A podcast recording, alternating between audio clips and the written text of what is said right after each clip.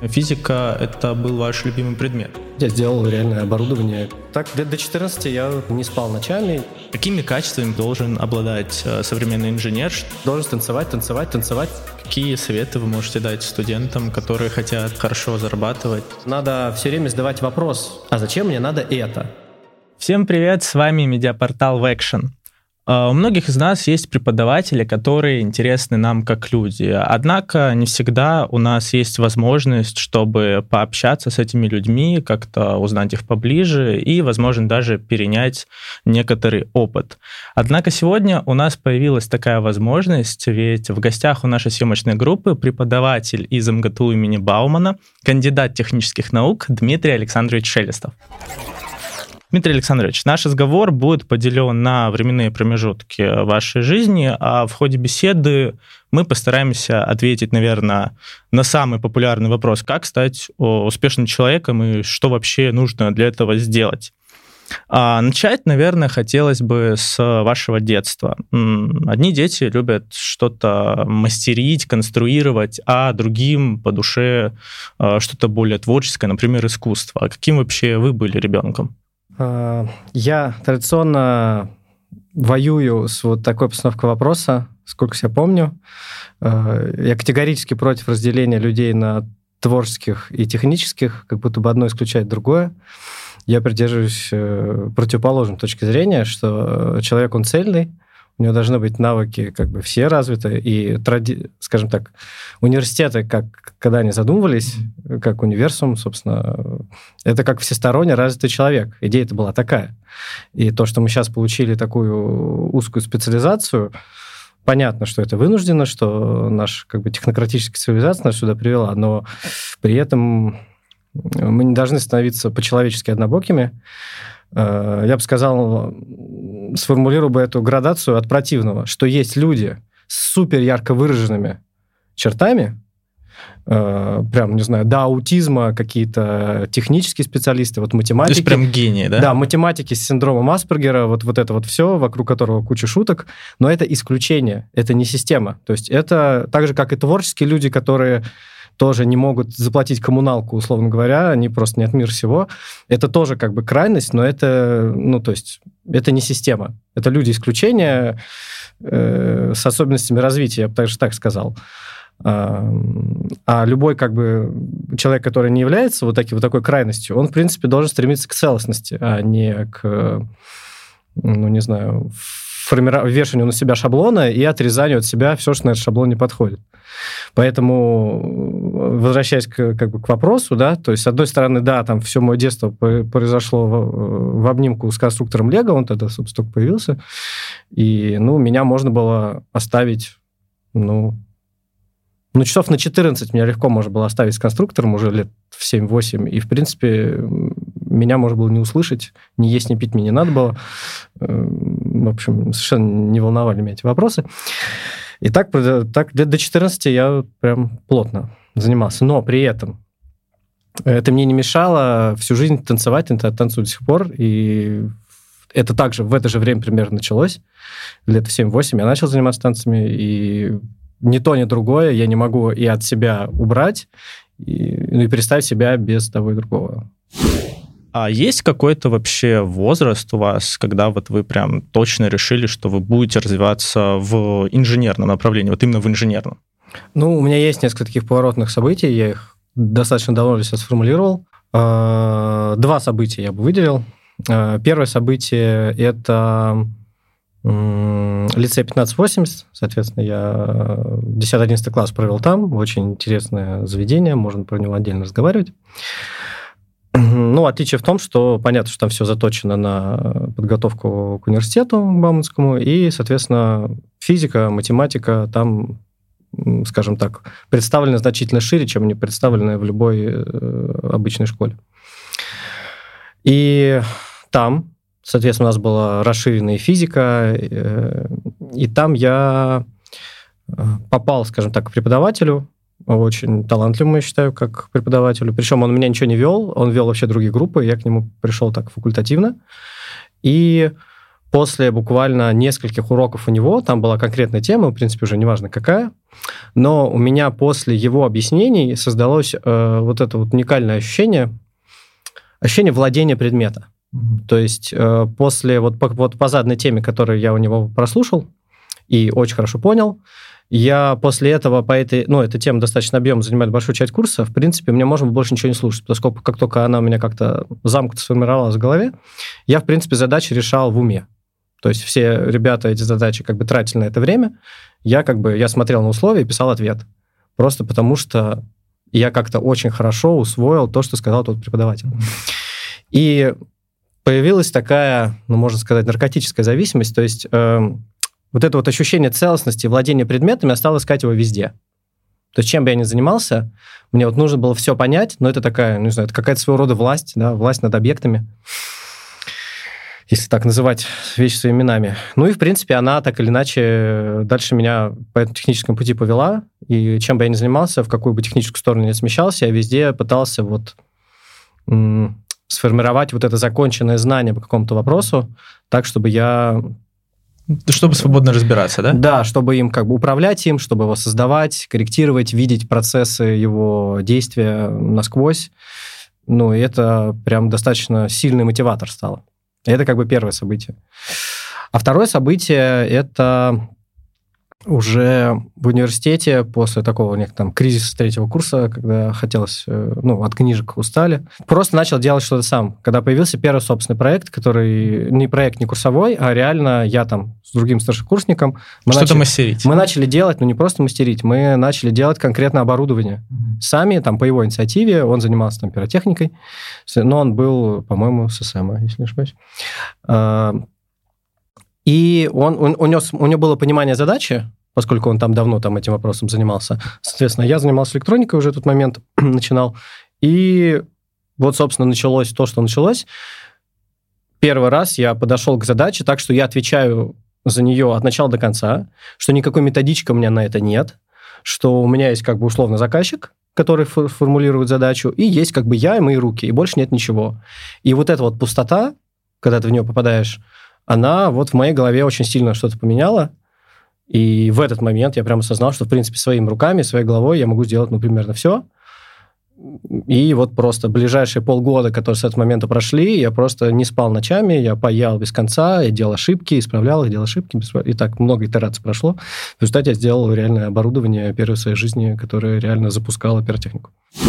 Э, вот такой вопрос. Я так понимаю, э, место своего дальнейшего обучения в плане получения высшего образования вы уже выбрали, идя именно в Бауманский лицей. Это так?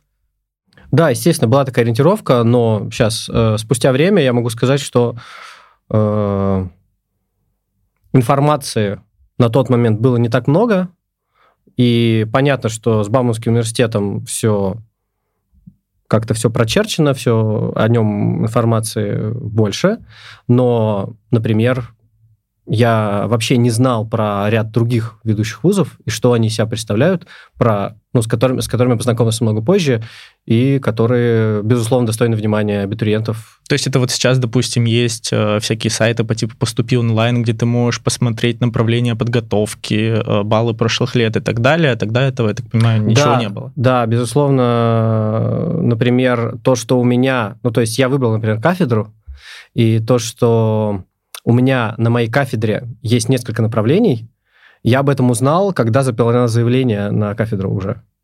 То есть до этого момента я нигде эту информацию никак не мог увидеть. И по факту там мне ставят вопрос, а вот вы будете заниматься, там, я уже не помню, системой мониторинга, или вы будете заниматься там лазерными системами. Я первый раз слышу все, весь этот набор слов, и первый, и второй, и я вот должен сейчас принять решение, которое как бы определит мою судьбу на пять лет. Вот, допустим, на младших курсах у нас очень много общих предметов. Ну, то есть вот сейчас, когда ребята поступают, они там изучают в первом семестре историю, политологию, социологию, философию и так далее. И вообще многие студенты, которые поступают, ну, допустим, в технические вузы, они хотят сразу заниматься именно техническими какими-то ну, э, развиваться в техническом направлении, изучать э, технические предметы. А тут им, э, считай, такие гуманитарные предметы дают. А, вообще, как э, вы пережили, если можно так сказать, э, вот эти всякие предметы? Не возникали ли у вас трудности с ними? А, возникали. Я, в принципе, не очень такого теоретического склада человека, как раз более практический, ну, то, что называется applied science, да, и, собственно, весь моя, вся моя дальнейшая работа, и научная, и ненаучная, так или иначе это подтверждала. А, но, к сожалению, по-другому нельзя. Почему нельзя? Потому что все эти базовые дисциплины, можно говорить о качестве их преподавания, можно говорить о их составе. Это как бы дискуссия. Но сам факт их наличия, я считаю, безусловно, необходим, потому что это язык. Это язык, на котором общаются в данном случае инженеры, если мы говорим про инженерные специальности. И можно сравнить это, например, что я хочу, например, писать сочинение на китайском языке но при этом я не хочу учить алфавит и не хочу вообще э, все какие-то базовые глупые задания на этом языке учить. Я хочу сразу писать сочинение на китайском. Ну, звучит как бы глупо.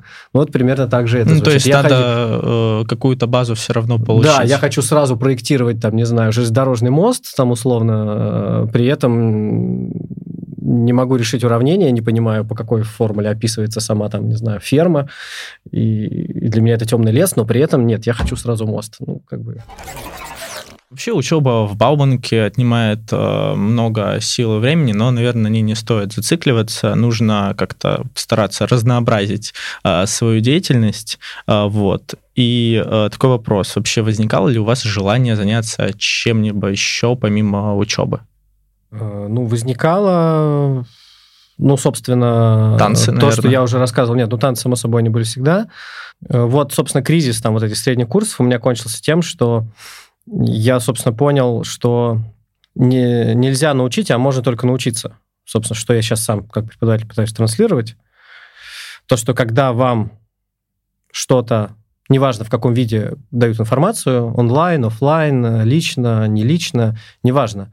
Если это позиция, что вот я тут посижу, не знаю, дома на стуле или в аудитории, неважно, а вот сейчас меня научат. Это такая пассивная исходная позиция, она не работает от слова совсем. Ну, когда вы, если просидеть так как бы пять лет таким образом, вы даже, может быть, э, там закроете условно все эти экзамены и зачеты, но толку от такой вещи, ну, как бы что-то будет, конечно, но это смешно. То есть непропорционально затраченному времени абсолютно.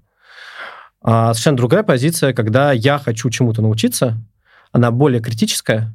Естественно, никто, я не говорю там, что с первого дня в университете надо там на всех бросаться.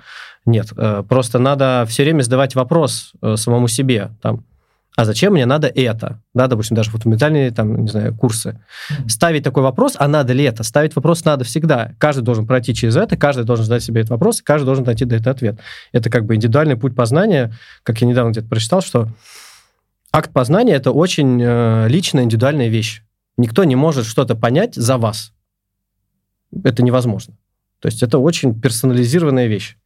И какая бы ни была истина, всем известная, если вы сами через этот опыт не прошли, и вот этот акт понимания лично в вашей голове не случился, то, то он не случился. Как бы этот, и это знание, оно как бы мимо вас прошло, и все, до свидания. Поезд ушел.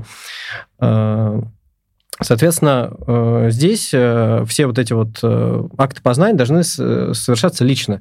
И это очень такая активная вещь. Она начинается с себя, с вопросов самому себе и вопросов, что я делаю, зачем, а зачем это.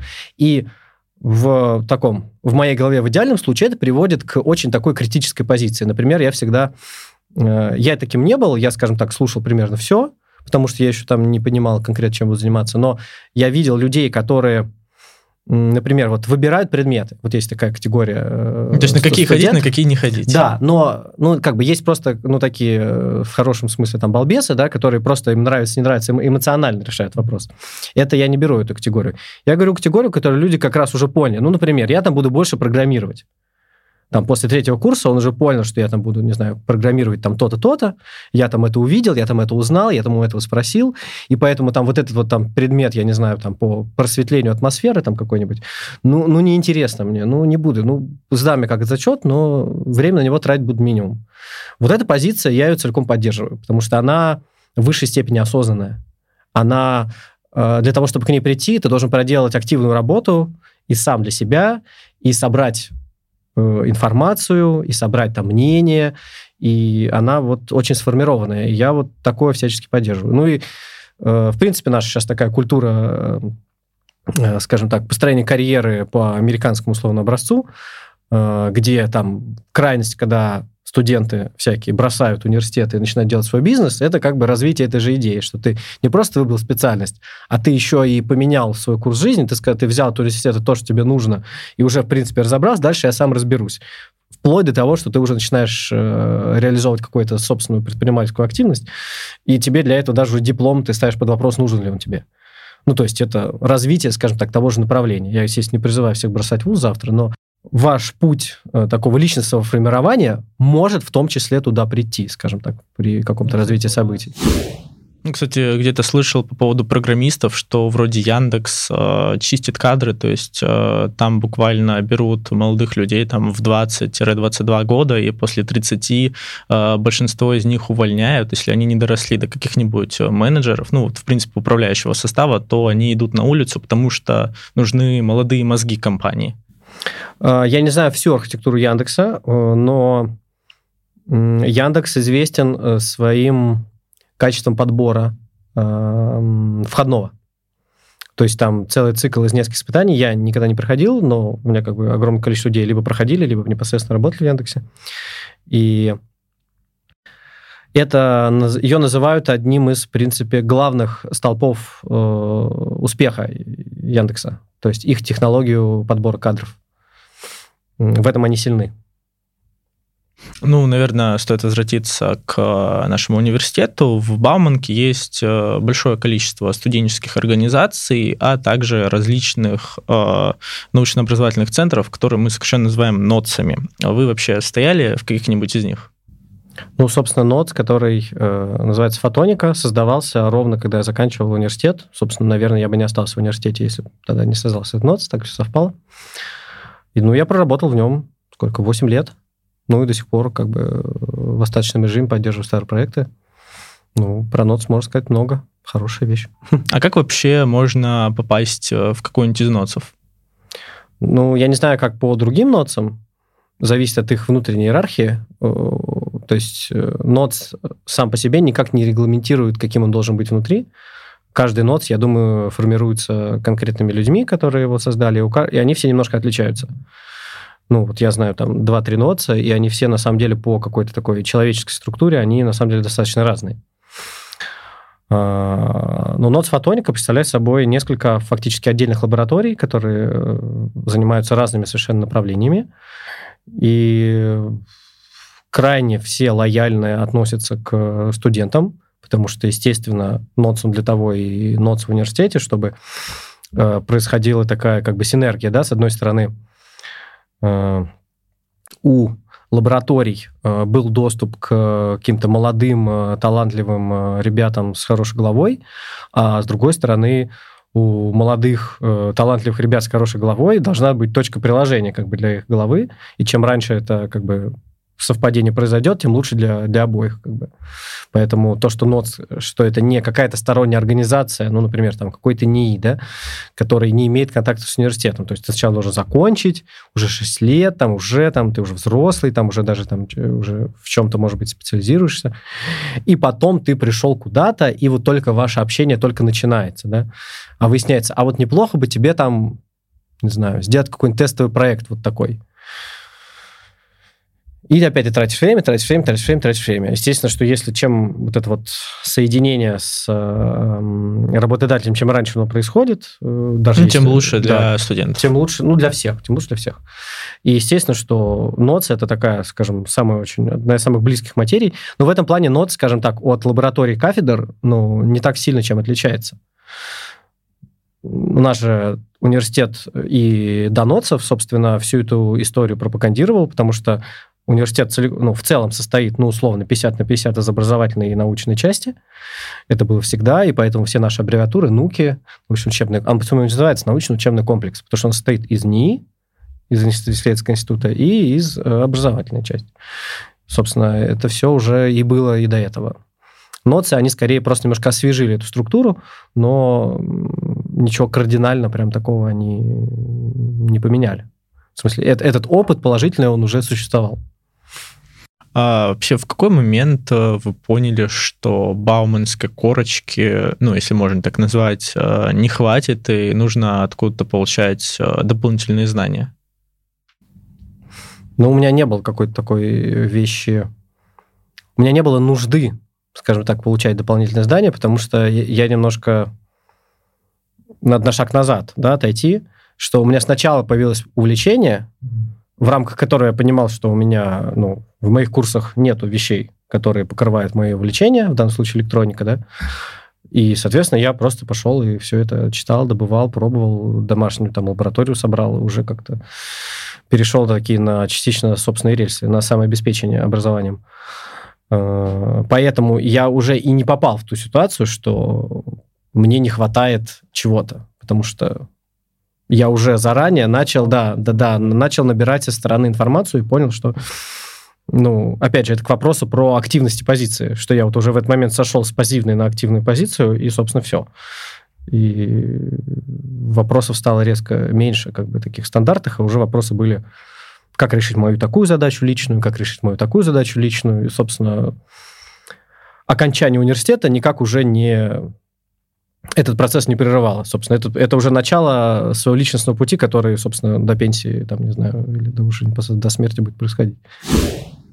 А, не секрет, что до старших курсов э, доживают э, не все студенты, хотя, возможно, это просто какая-то закономерность. Но в любом случае большинство старшекурсников уже твердо знают, чего они хотят. Э, и, например, некоторые из ребят начинают заниматься научной деятельностью.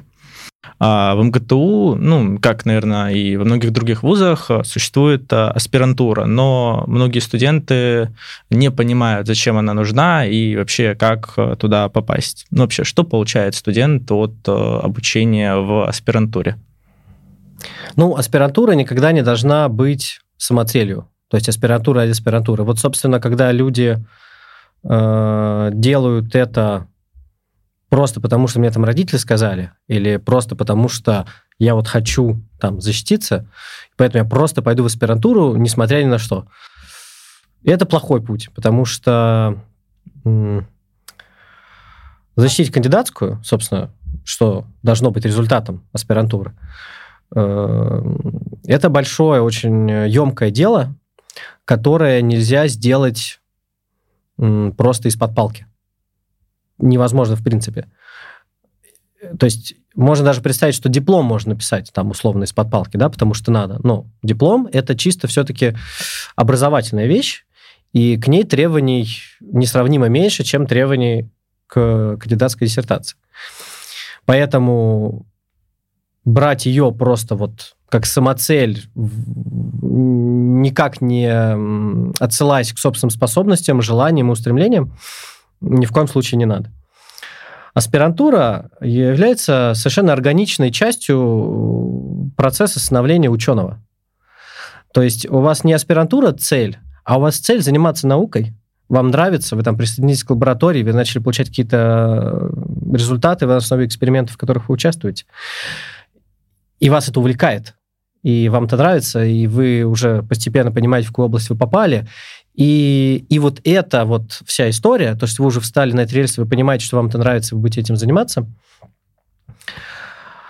И вот в этот момент очень органично попасть, естественно, в аспирантуру, чтобы весь ваш опыт в результате, который вы там проведете 2, 3, 4 лет, больше, а, превратился в нечто законченное под названием кандидатская диссертация естественно, ну, кандидатскую защищают э, посредством поступления в аспирантуру первым делом.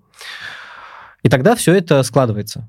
И защит достаточно количество. Потому что, например, какое-то время назад, я сейчас не скажу прям точные цифры, была целая проблема, не только в нашем университете, а вообще в стране, то, что аспирантов в стране огромное количество, а защит какое-то ничтожное. То есть, я не помню, то ли 1%, то ли 2% аспирантов защищалось. Но это какой-то... Ну, то есть, система как-то не работает, где-то сбой. Ну, зачем нам такие аспиранты, которые не защищаются? Но тогда это был взгляд как бы со стороны государства, что оно как бы там тратит условно там какие-то государственные деньги на обеспечение аспирантуры и не получает результат в виде кандидатов наук. Но в другую сторону ущерб ровно такой же. Это означает, что куча людей потратили время, ресурсы, силы и не получили, в общем-то, никакого результата. Это означает, что они на этапе поступления просто не осознавали, зачем им это надо. И не осознавали весь путь, не, не осознавали весь процесс. То есть где-то вот, вот это вот информационное обеспечение нарушено было.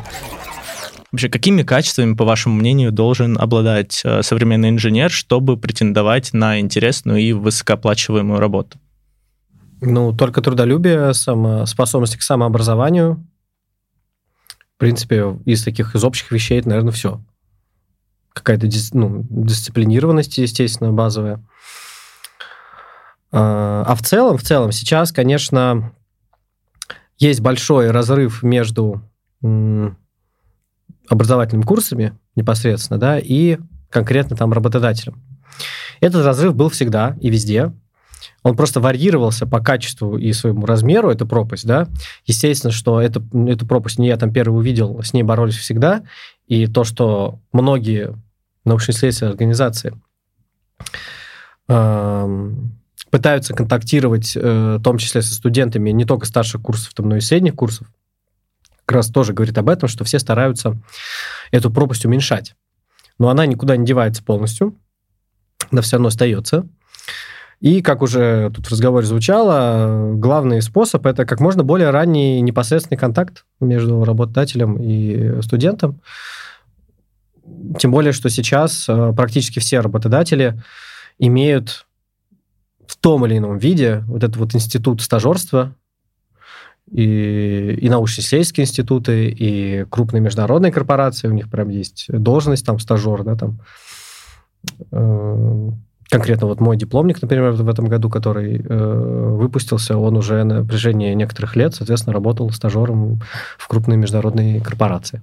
Ну вот, допустим, а, в компаниях по типу Samsung, Huawei или других, э, даже вот можно зайти на сайт, и там вот есть вакансии, и можно именно отправить резюме, э, кликнуть э, по кнопочке «стажировка». То есть, да. я так понимаю, студенты могут спокойно устроиться на стажировку в такого рода компании.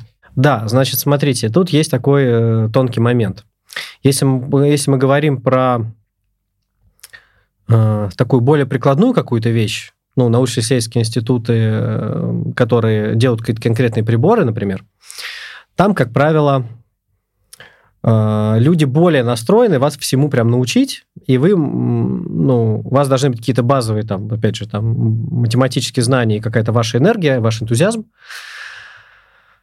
А вот что касается научных организаций, и в том числе вот названные организации, да, там порядка, ну, Samsung, Huawei и подобные, там все-таки чуть-чуть сложнее в том плане, что все-таки вы не можете быть совсем нулевым, да, совсем чистым. А, вы должны показать, что направление, на которое вас принимают, вы его не вчера про него услышали, а вы как-то уже поинтересовались, и, а лучше, что уже что-то в этом направлении сделали. Не обязательно вы должны кандидатскую защитить на третьем, на третьем Но курсе. все равно какой-то опыт работы должен быть. Да, то есть, например, самая естественная и такая рабочая схема, когда у вас... И это работает не только для там, Samsung Huawei, это работает, например, для всех магистрских программ западных университетов работает совершенно нормально. Когда у вас к, э, к моменту подачи вашего резюме и первого, первого контакта с, значит, с целевым как бы вашим работодателем, у вас есть, например, там одна публикация хотя бы по заданному направлению. То есть это все-таки сразу вас отделяет. Вот есть все, а есть вы. Вы, вы показываете не то, что вы какая-то суперзвезда, да, вы еще, у вас еще недостаточно было времени, чтобы это проявить, но вы показываете вашу мотивацию. Э, это в том числе, ну, это даже совет такой более широкий, э, не только для студентов, а в принципе есть некоторые правила, как отвечать на вакансии, да. И я вот сейчас, я сам как, э, значит, уже представитель, ну, как работодатель сам, я, естественно, сам тоже нанимал людей уже много раз, и я вижу, как люди отвечают на вакансии. И это отдельная наука. Не то чтобы она очень хитрая, но некоторые правила надо соблюдать. Ну вот просто для примера могу сказать, что есть такой способ, например, ковровая, ковровый ответ на все вакансии подряд. Ты читаешь текст, ты как работодатель читаешь ответ да, человека, и ты понимаешь, что этот человек, что этот ответ, вернее, он э, максимально к тебе не имеет отношения. То есть он максимально стандартный, максимально безликий, и ты чувствуешь, что... Ну, ты, ты как человек, естественно, почувствуешь, что это ни о чем. Что человек даже, может быть, невнимательно прочитал, что, о чем ты вообще писал. То есть, когда ты пишешь вакансию, ты на самом деле, это определенный труд, ты его формулируешь. И если человек даже не потрудился это нормально вчитаться, это очень странно. То есть воспринимается. Естественно, что я такого человека, это резюме никогда не прочитаю ни в жизни, при, когда я чувствую такой формализованный подход. Ну и сам я тоже так никогда не делал. Э, то есть если я пишу кому-то, э, там, не знаю, откликаюсь на какую-то вакансию, то я откликаюсь, ну, откликаюсь крайне адресно. Я посмотрю, чем занимается компания. Я посмотрю, что конкретно она предлагает. Я, э, скажем так, если у меня есть стандартное резюме, я все равно его скорректирую. Я там более выпукло покажу тот, например, часть моего опыта, который непосредственно совпадает с э, этой вакансией. То есть так, чтобы это все... И это будет видно. То есть то, что я подготовился, то, что я соединил как бы одно с другим, чтобы ну, совпадение в виде итоговой наема на работу, чтобы оно было более вероятным.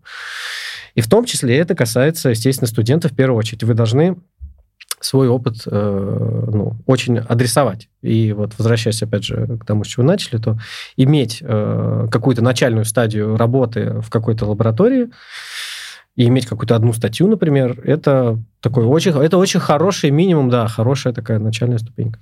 А вообще у вас есть какой-то топ компании, куда студентам э, стоит стремиться попасть на работу? У меня, пожалуй, нету, потому что в своей жизни я видел огромное количество и хороших, и плохих примеров э, хорошего и плохого работодателя, вне зависимости от, от его э, формальной структуры или организации. Э, надо просто понимать, что так или иначе вы будете все время работать в какой-то конкретном, не самом большом коллективе. То есть какая бы ни была огромная организация, в итоге вы будете работать с конкретно небольшим количеством людей. Этих людей будет там условно не больше десяти, с которым, ну, я имею в виду, с которыми вы каждый день будете контактировать. И по сути, вашу работу и вашу атмосферу, и все, помимо как бы каких-то общих там формальных э, вещей, прописанных в договоре, будут формировать вот эти вот 10 человек, которые вокруг вас.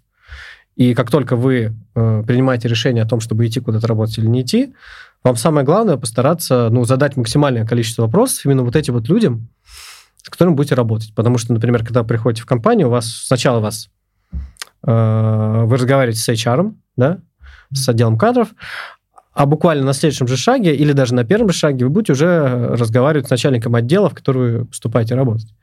И вот как раз вот прежде чем принять решение, надо постараться как можно больше информации получить от вот этого непосредственного человека и как бы почувствовать вот этот вайб, скажем так, да, который царит. Вот тогда такой вопрос. Есть ли разница между государственными и частными компаниями?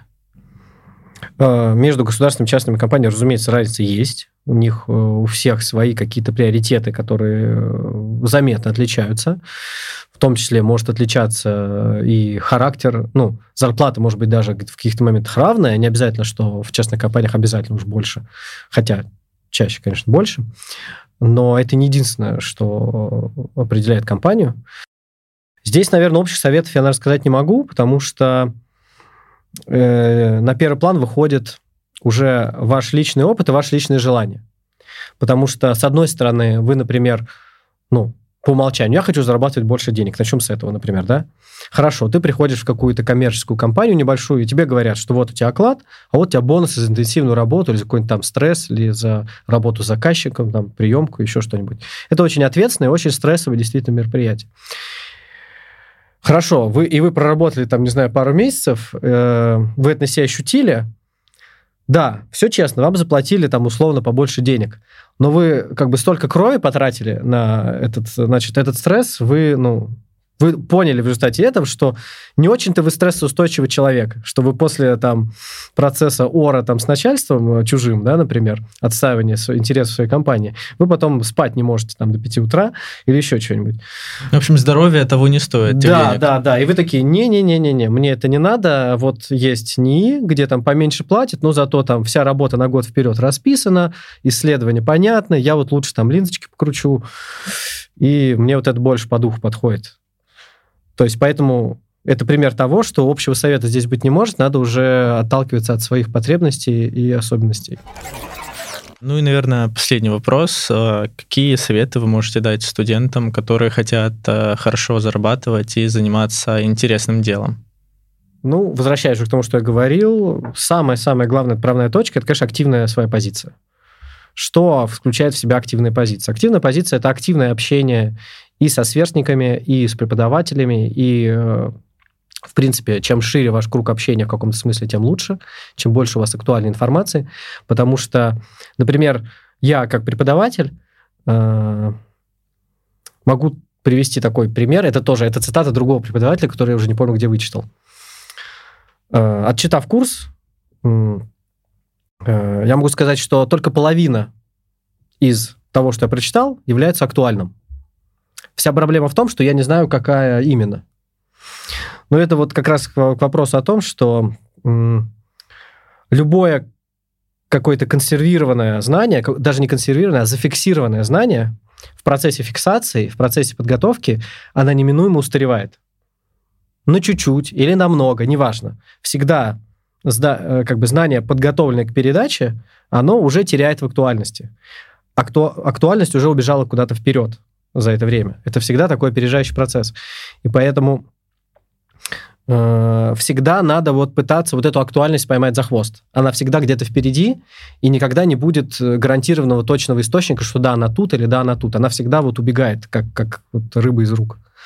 И за ней надо стремиться. Соответственно, это собственное мышление, собственные контакты, общение, э, собственные вопросы.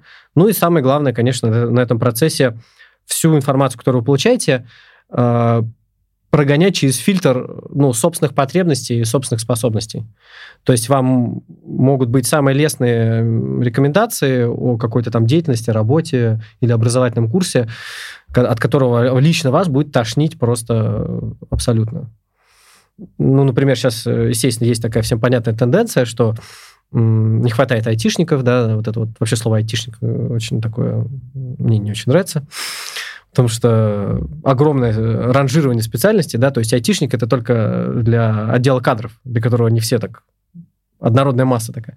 Конечно, я бы называл уже более ну, направление разделял бы, но тем не менее как будто бы всем подходит. А с другой стороны, я встречаю уже много людей, что, которые учились на программиста профессионально, которые как будто бы даже вот не отдавая себе отчет, но попадали в очень трендовые направления, да, и которые, казалось бы, должны быть очень востребованы, ну, которые просто уходят, там, не знаю, с четвертого курса, там, не знаю, математики, информатики, которые, ну, господи, я хочу цветочки выращивать, ну, ну, не, ну, не нужны мне эти биты, ну, ей-богу, я... Ну, то есть люди в депрессию попадают, когда они вот без конца набивают эти строчки кода. Ну, ну это действительно не всем подходит. То есть это говорит о том, что от того, что есть тренды, от того, что есть где зарплата больше, где меньше, это всего лишь как бы какая-то, какое-то распределение вероятности. Но ваша личная жизнь – это невероятность. Ваша личная жизнь, она одна единственная. Это, как называется, выборка, да? И она может быть любой. Она может быть совершенно не трендовой. Она может быть на, на крыле этого тренда, где угодно может быть. Поэтому всегда задавайте себе вопрос, а насколько подходит лично мне это? Это вот главный э, такой фильтр внутренний должен работать. А, а наш разговор тем временем подходит к концу. У нас в гостях сегодня был Дмитрий Александрович Шелестов, преподаватель из МГТУ имени Баумана, который поведал свою историю успеха. Подписывайтесь на наши соцсети. С вами была команда медиапортала Action. До новых встреч. Пока-пока.